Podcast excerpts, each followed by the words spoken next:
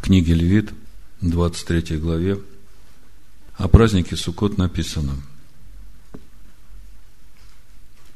«И сказал Господь Моисею, скажи сынам Израилевым, с пятнадцатого дня того же седьмого месяца, праздник Кущий, семь дней Господу.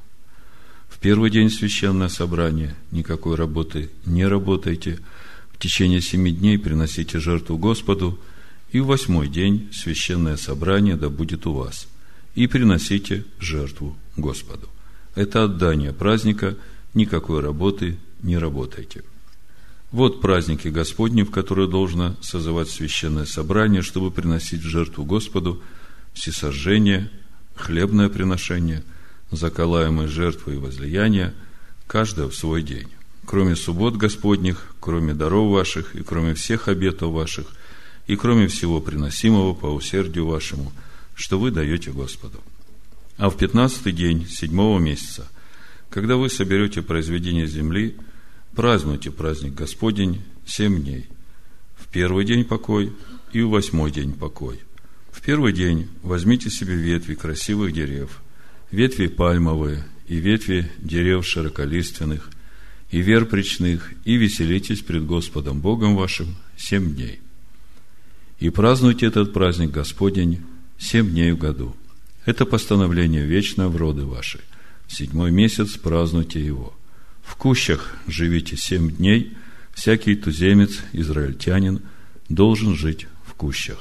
Чтобы знали роды ваши, что в кущах поселил я сынов Израилевых, когда вывел их из земли египетской. Я, Господь Бог ваш.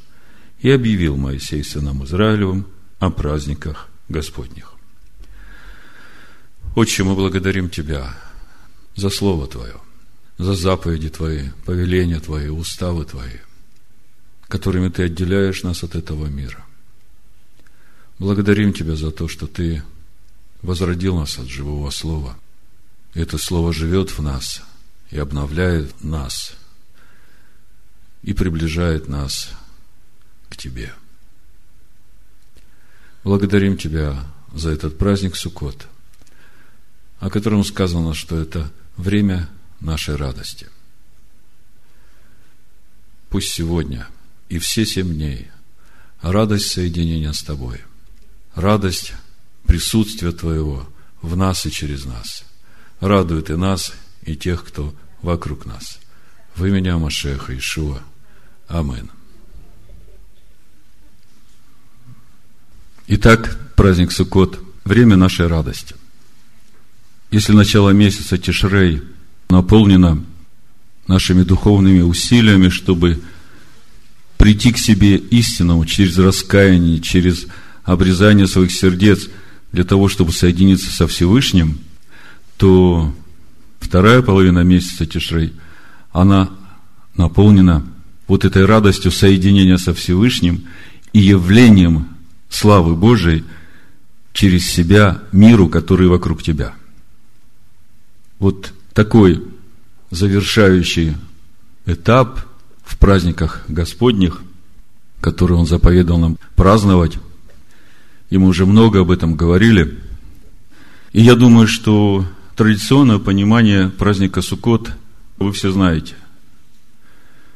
Я могу прочитать, что говорит иудейская традиция о праздновании праздника Суккот, но то, что я хочу вам сегодня сказать, то, что Дух мне открывает, три главных вещи, которые нужно знать новозаветнему верующему о духовном содержании праздника Суккот.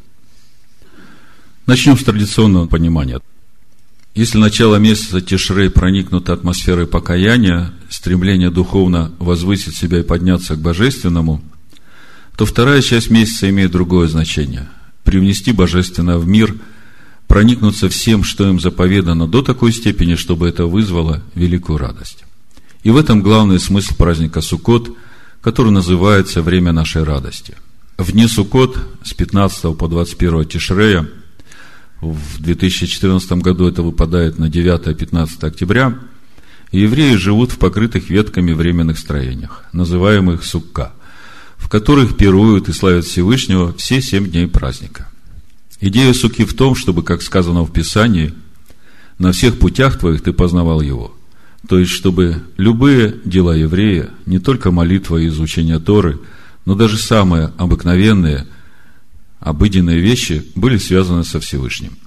Ведь даже когда человек спит или ест в суке, он исполняет его заповедь, и даже уходя из нее, он связан с этой мецвой. Обязанность устраивать праздничную трапезу в первый вечер праздника в диаспоре распространяется и на второй вечер. Человек не может сказать, я не собираюсь есть, и поэтому не буду сидеть в суке. Он обязан устроить трапезу, произнести освящающее ее благословение, кидуш, а также благословить заповедовавшего нам жить в суке и давшего нам дожить до этого дня, даже если он чем-то огорчен и опечален. При этом трапезу нельзя начинать до того, как на небе покажутся звезды. Один из самых важных законов Суккот – митсва четырех растений, когда собираются вместе лулав, длинная не распустившаяся ветвь финиковой пальмы, этрог, цитрон, адасим, веточка пахучей мирты, и аравод, ветви скромной ивы, и произносят над ними особое благословение все дни праздника Суккот, кроме Шаббата. Эту заповедь начинают выполнять в первое утро праздника, в этом году в пятницу 9 октября после восхода солнца, правило проведения благословения на четыре растения. Взять лулав в правую руку, если левша в левую, и произнести первую браху. Барухата Адонай Лагейну Мелеха Олам Ашер Китшану Бамитсвета Ватсилану Аль Натилат Лулав. Взять этрог в другую руку. Этрог должен быть обращен отростком вниз, а черенком вверх. Если вы это делаете первый раз в этом году, тогда нужно произнести вторую браху благословения. Объединить лулава и трог вместе, чуть-чуть потрясти. Символика этой заповеди связана с сочетанием свойств этих растений, вкуса и запаха. Вкус символизирует внутреннее достоинство, приобретенное за счет изучения мудрости Торы – Запах, распространяемый растением, символизирует деяние человека, исполнение закона и помощь ближним. Как и трог сочетает приятный вкус и чудесный аромат, так и среди народа Израиля есть люди, глубоко изучившие Тору, исполняющие все заповеди. Лулав – это финиковая пальма ветвь. Как финики имеют приятный вкус, но лишены запаха, так и в народе Израиля можно найти тех, кто изучает Тору, не совершая при этом добрых дел. Адасим как мирт обладает чудесным ароматом, но не вкусом, так и среди народа Израиля есть такие, кто творит добрые дела, но не изучает Тору. Аравут, как ива, лишенная вкуса и запаха, так и среди евреев есть те, кто не изучает Тору и не совершает добрых дел. Таким образом, внутренний смысл этой митцвы в объединении всех евреев, какими они не были. В последний день праздника Суккот называется Ашана Раба. В этот день читают несколько молитв Ашанот – берут в руки ветви ивы, также называемые ашанот, и обходят святокторы, лежащие на возвышении в центре синагоги, семь раз, подобно тому, как священники в храме обходили в этот день жертвенник. В Ашана Раба на небесах закрываются все личные дела, начатые в Рошашана. В Суккот Всевышний судит не каждого отдельно, а весь мир в целом, решая, сколько дождя выпадет в этом году, сколько плодов принесут деревья, каким будет урожай – седьмой день праздника окончательный приговор скрепляется печатью, поэтому Ашана Раба отчасти напоминает Йом-Кипур. Как и в Йом-Кипур, в этот день особенно важны раскаяние и молитва. Ну, и мы об этом уже много говорили в предыдущие разборы, в дисках там все это у вас есть. Сегодня я хочу коротко с вами поговорить именно о духовном понимании праздника Суккот – что же это все значит для нас, новозаветних верующих. Значит, э, первое, о чем мы поговорим, это о духовном понимании заповеди жить в кущах. Книге Левит, 23 главе, мы читаем 42 стиха, «В кущах живите семь дней, всякий туземец, израильтянин, должен жить в кущах, чтобы знали роды ваши, что в кущах поселил я сынов Израилевых, когда вывел их из земли египетской. Если посмотреть по стронгу слово «гасукот», это номер 5521, шатер, шалаш, хижина. Что же значит жить в кущах? Очень интересным является комментарий Раши на вот эту заповедь жить в кущах. Вы знаете, что Раши обычно комментирует самый прямой смысл. Как бы в духовный комментарий он не погружается. Он просто берет текст, разбирает его, и вот то первое понимание, которое говорит этот текст, он его расшифровывает. И вот послушайте, что говорит Раша на этот стих, на слова, что в шалашах я поселил. 43 стих. «Чтобы знали все ваши поколения, что в шалашах я поселил сынов Израиля, когда вывел их из страны египетской». То есть, Бог дает заповедь жить в шалашах, в кущах, да, в 42 стихе, а в 43 говорит, чтобы знали сыны Израилевы, что я когда вывел сынов Израиля из Египта, я в шалашах их поселил. И вот смотрите, какой комментарий. Раши просто говорит, шалаши – это облака славы. И комментарий. Мы ожидали бы, что Раши, часто декларирующий свою приверженность простому смыслу Писания, скажет, что сыны Израиля сидели в шалашах с крышей из веток. Однако комментатор приводит мнение Рави Акиева о том, что эти шалаши были облаками славы, чудесной крышей, который прикрывал сынов Израиля Всевышний. Почему Раши считает именно это понимание прямым смыслом? Вопрос.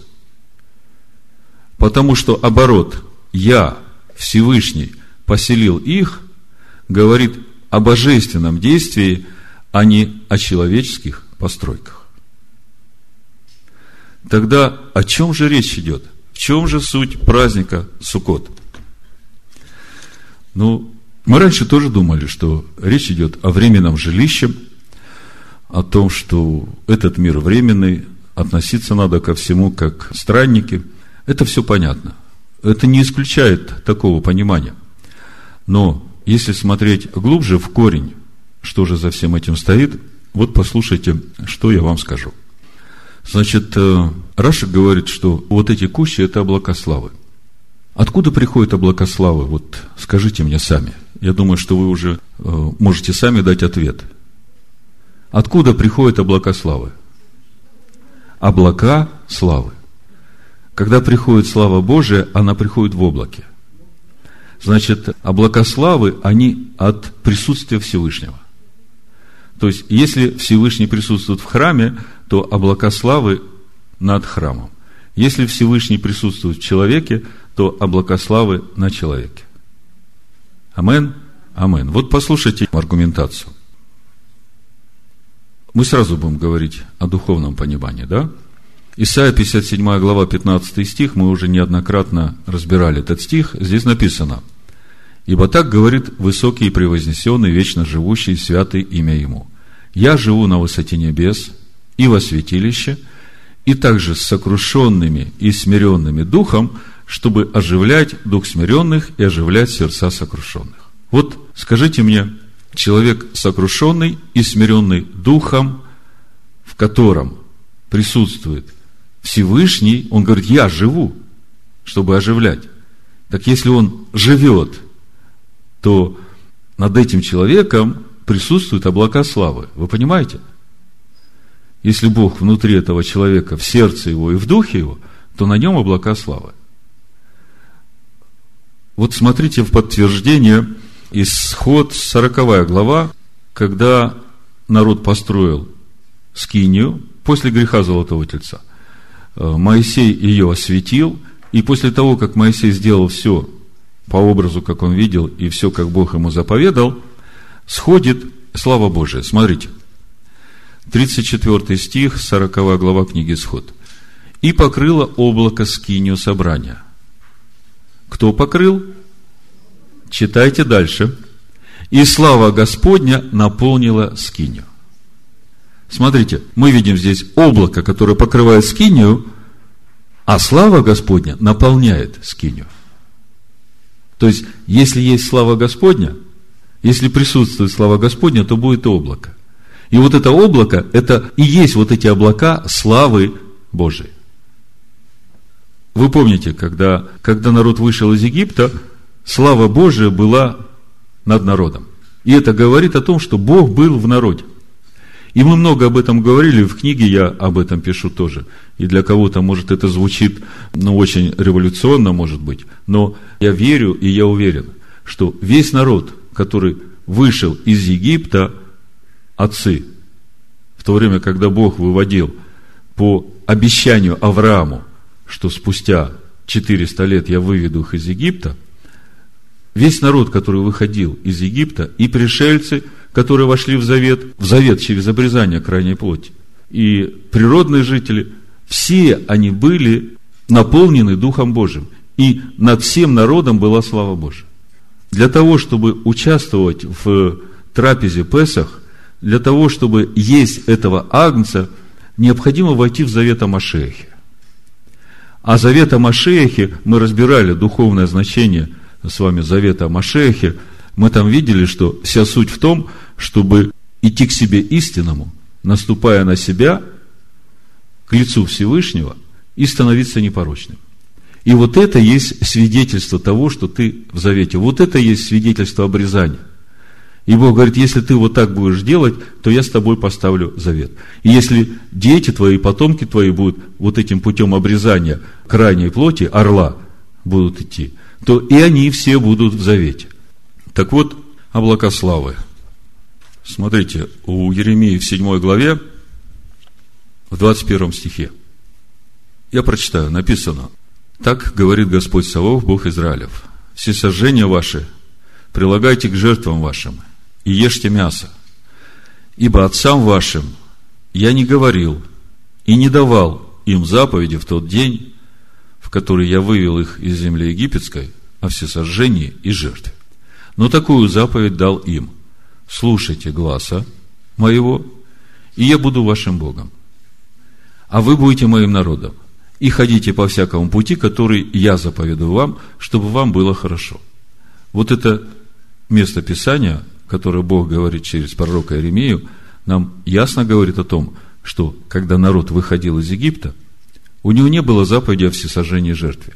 У него не было заповеди о служении в скинии по образу – Понимаете, потому что заповедь о всесожжении и жертве, она пришла вместе со служением э, в скинии по образу, когда Бог дает скинию по образу. И это все пришло в жизнь народа, когда народ сказал, пусть Господь с нами не говорит, пусть Господь с Моисеем говорит, а Моисей пусть рассказывает нам, что нам делать, и мы будем делать. То есть в итоге мы видим, что действительно все вышедшие из Египта, они слышали голос Бога. Видите? Потому что Бог говорит, когда отцы ваши вышли из Египта, я им дал только одну заповедь. Слушайте глаз мой и делайте все, что я заповедую вам, что я буду вам говорить. Ну вот. И мы сегодня говорим о празднике Суккот. И Бог в уставе праздника Суккот говорит, стройте кущи, живите в кущах семь дней, чтобы вы знали, что когда я вывел отцов ваших из Египта, я поселил их в кущах. Если мы это все сложим вместе, о чем речь идет? Речь идет о присутствии славы Всевышнего. Речь идет об устроении внутреннего храма для Бога. И когда этот храм устрояется, облака славы присутствуют. То есть, если подвести короткий итог о духовном понимании заповеди жить в кущах, то, по сути, куща. Это образ человека, сокрушенного и смиренного духа, в котором живет Господь. Понимаете? Это не исключает того, что сыновьям Иакова не нужно строить кущи из э, лиственных, широколиственных растений. Мы сейчас говорим о духовном понимании. Вот смотрите, еще одно место Писания, и с этим вопросом мы будем считать, что разобрались. Неемия, седьмая глава. Мы к ней уже обращались, когда праздновали праздник Суккот. И вот сейчас о празднике Кущи здесь тоже написано. Я хочу, чтобы вы обратили внимание, из каких материалов строится Куща. Это очень важно. Не имея 7 глава с 13 стиха. На другой день собрались главы поколений от всего народа, священники и левиты к книжнику Ездре, чтобы он изъяснял им слова закона. И нашли написано в законе, то есть на другой день, это после Рошашана, на второй день праздника Рошашана. Они первый день праздновали, читали закон, на второй день собрались, просят продолжения. И нашли написано в законе, который Господь дал через Моисея, чтобы сыны Израилевы в седьмом месяце в праздник жили в кущах. И потому объявили и провозгласили по всем городам своим и в Иерусалиме, говоря, пойдите на гору и несите, смотрите, что нести, ветви маслины садовой. Маслины. Вы помните горящий светильник у Захария? Помните две маслины, из которых истекало что? Золото. Так вот, кущи строят тоже из ветви маслины садовой, и ветви маслины дикой, и ветви миртовые, и ветви пальмовые. Только что мы вот читали в традиции, что значит э, мирт, и что значит э, ветви пальмы. И ветви других широколиственных деревьев, это верба, ива, которая у воды, чтобы сделать кущи по написанному. Помните, в Матвея в 7 главе Иешуа говорит, мы сейчас потихонечку переходим э, ко второму вопросу, который я хочу обсудить. Это духовное понимание того, какие плоды ожидает от нас Господь праздник Суккот. Мы знаем, что праздник Суккот – это время сбора урожая. Мы сейчас посмотрим это в Писаниях. Чтобы вы ясно представляли, чего хочет от нас Господь в эти дни, в это время радости – и когда мы все это вместе соберем, вы поймете, откуда и радость приходит. Хотя мы об этом уже говорили в предыдущие разборы. Значит, э, мы видим, что через пророка не имею Бог говорит о том, что нужно строить эту кущу из э, маслины, из ветвей маслины. Ну, вы знаете, маслина – это очень благословенное дерево, потому что именно из плодов маслины – выжимается этот елей, который первый отжим, холодный, освященный, именно этим елеем горит светильник в храме. А Ишуа говорит, Матвея 7 главе, смотрите, 16 стих. По плодам их узнаете их. Собирают ли стерновника виноград или с смоквы? Так и всякое дерево доброе приносит и плоды добрые – а худое дерево приносит и плоды худые. Не может дерево доброе приносить плоды худые, и дерево худое приносить плоды добрые. Всякое дерево, не приносящее доброго плода, срубают и бросают в огонь. И так по плодам их узнаете их.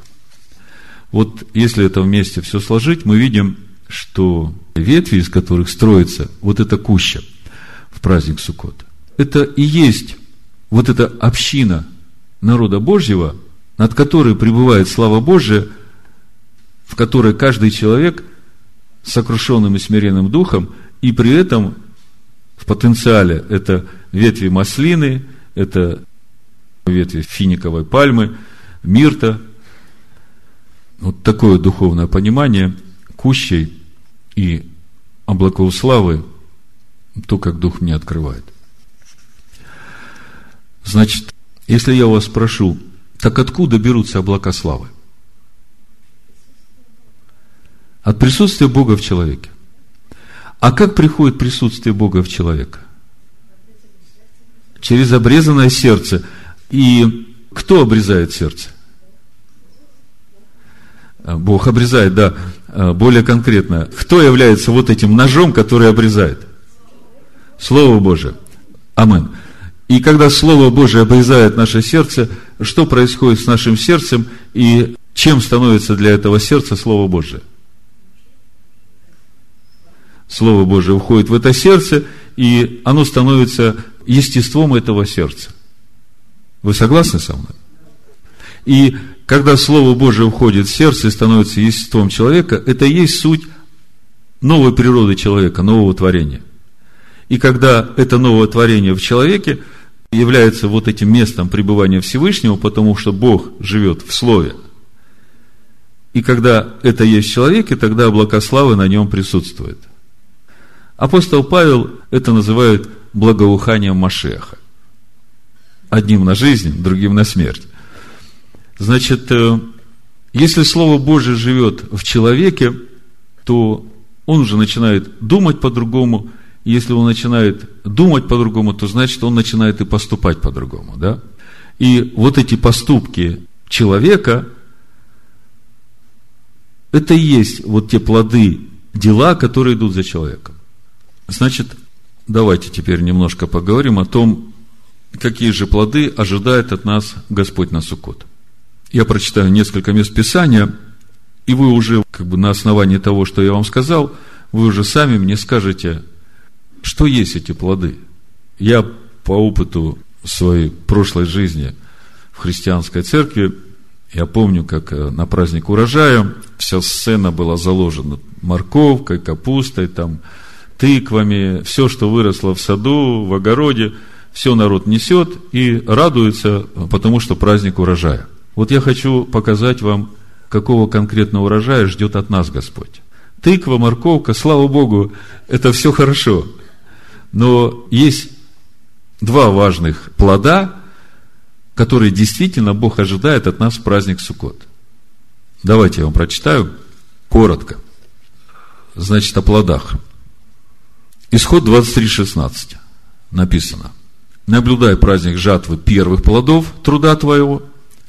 Сразу буду говорить, что это за праздник. Это праздник Шивоот, когда мы приносим начатки хлебного урожая, первые плоды, помните, из них готовятся кислые хлеба. И приносятся в жертву Господу два кислых хлеба. Значит, наблюдай праздник жатвы первых плодов труда твоего, и речь идет о хлебном приношении, да, пшеницы. Если на второй день праздника Песах мы приносим ячменный хлеб, да, это суть посвящения нашей души в жертву Всевышнему, то в праздник Шивот мы уже приносим начатки пшеничного хлеба. А это как раз тот хлеб, который сходит с небес, который мы посадили при выходе из той тесноты. Мы ведь каждый год выходим из э, Египта, из э, одной тесноты на пространное место, на другой стоянке, и потом из э, тесноты той стоянки выходим на пространное место следующей стоянки. И вот мы выходим на простор следующей стоянки именно через то слово, которое Бог сеет в наши сердца. Вы понимаете? Потому что свобода и простор приходят от Слова Божьего. Познаете истину, и истина делает вас свободными. Так вот, наблюдай и праздник жатвы первых плодов труда твоего, какие ты сеял на поле, и праздник собирания плодов в конце года – когда уберешь с поля работу твою. Как бы здесь человек, который э, не знает традицию, не знает уставы праздников, трудно еще увидеть, о каких плодах речь идет. Идем дальше. Исход 34, 22. И праздник седмиц совершай, праздник начатков жатвы пшеницы. Вот здесь уже расшифровка. Праздник седмиц – это та же самая Пятидесятница, Шивоот. И праздник седмиц совершай, праздник жатвы начатков, пшеницы. Только что мы говорили. И праздник собирания плодов в конце года. И Второзаконие 16.13. Оно как бы сейчас все соберет вместе, и вы увидите, какие плоды ожидает от нас Господь. Написано. Праздник кущи совершаю у себя семь дней, когда уберешь с гумна твоего и источила твоего. Скажите, что убирают с гумна? Пшеницу. Что убирают из точила? Виноград. Тогда о каких плодах речь идет? О пшенице и о винограде. О соке. Да? Скажите мне, что является символами пшеницы и винограда в Писаниях? Слово и дух. Вот мы и пришли к тому пониманию, чего ожидает от нас, каких плодов ожидает от нас в праздник Суккот. Вот этого слова, которое у нас стало плотью, и Духа Божьего, которым наполнено это слово в нас. Помните то чудо, которое Ишуа сделал в Кане Галилейской? Сосуды наполнили водой, и по слову Иешуа они стали вином. Значит, если не будет воды в сосудах, то и вина не будет. И совсем недавно мы разбирали Второзаконие 26 главу, я прочитаю несколько стихов. С 1 по 3, с 8 по 11. Тут как раз речь идет о том, что а, вот эти плоды, которые мы принесем вот в эти праздники, они как раз и будут свидетельством того, что мы вошли в обетованную землю. Если не будет этих плодов, то нет свидетельства того, что ты вошел в обетованную землю. Это говорит о том, что ты напрасно тратил а, Божий ресурс. Смотрите. Когда ты придешь в землю, Второзаконие, 26 глава, с 1 стиха, которую Господь Бог твой дает тебе в удел, и овладеешь ею, и поселишься в ней, то возьми начатка всех плодов земли, которые ты получишь от земли твоей, которую Господь Бог твой дает тебе, и положи в корзину, и пойди на то место, которое Господь Бог твой изберет, чтобы пребывало там имя Его, и приди к священнику, который будет в те дни, и скажи, сегодня исповедую перед Господом Богом твоим, что я вошел в ту землю, которую Господь клялся отцам нашим дать нам. Видите? Когда ты войдешь в землю, овладеешь ею и поселишься на ней, начатки плодов положи, принеси к священнику, к Господу в храм и скажи, вот они плоды, я свидетельствую, что я вошел в эту землю. И если говорить духовно, речь идет о Царстве Божьем и вот этих плодах, о которых мы говорили – Слово Божие и Дух Божий. Тут вам и куща, тут вам и облака славы. Весь праздник Суккоты. И дальше с 8 стиха. «И вывел нас Господь из Египта рукою сильную, мышцу простертую, великим ужасом, знамениями и чудесами, и привел нас на место сие, и дал нам землю сию, землю, в которой течет молоко и мед. Итак, вот я принес начатки плодов от земли, которую Ты, Господи, дал мне – что является землей? Что является наследием сыновей Якова?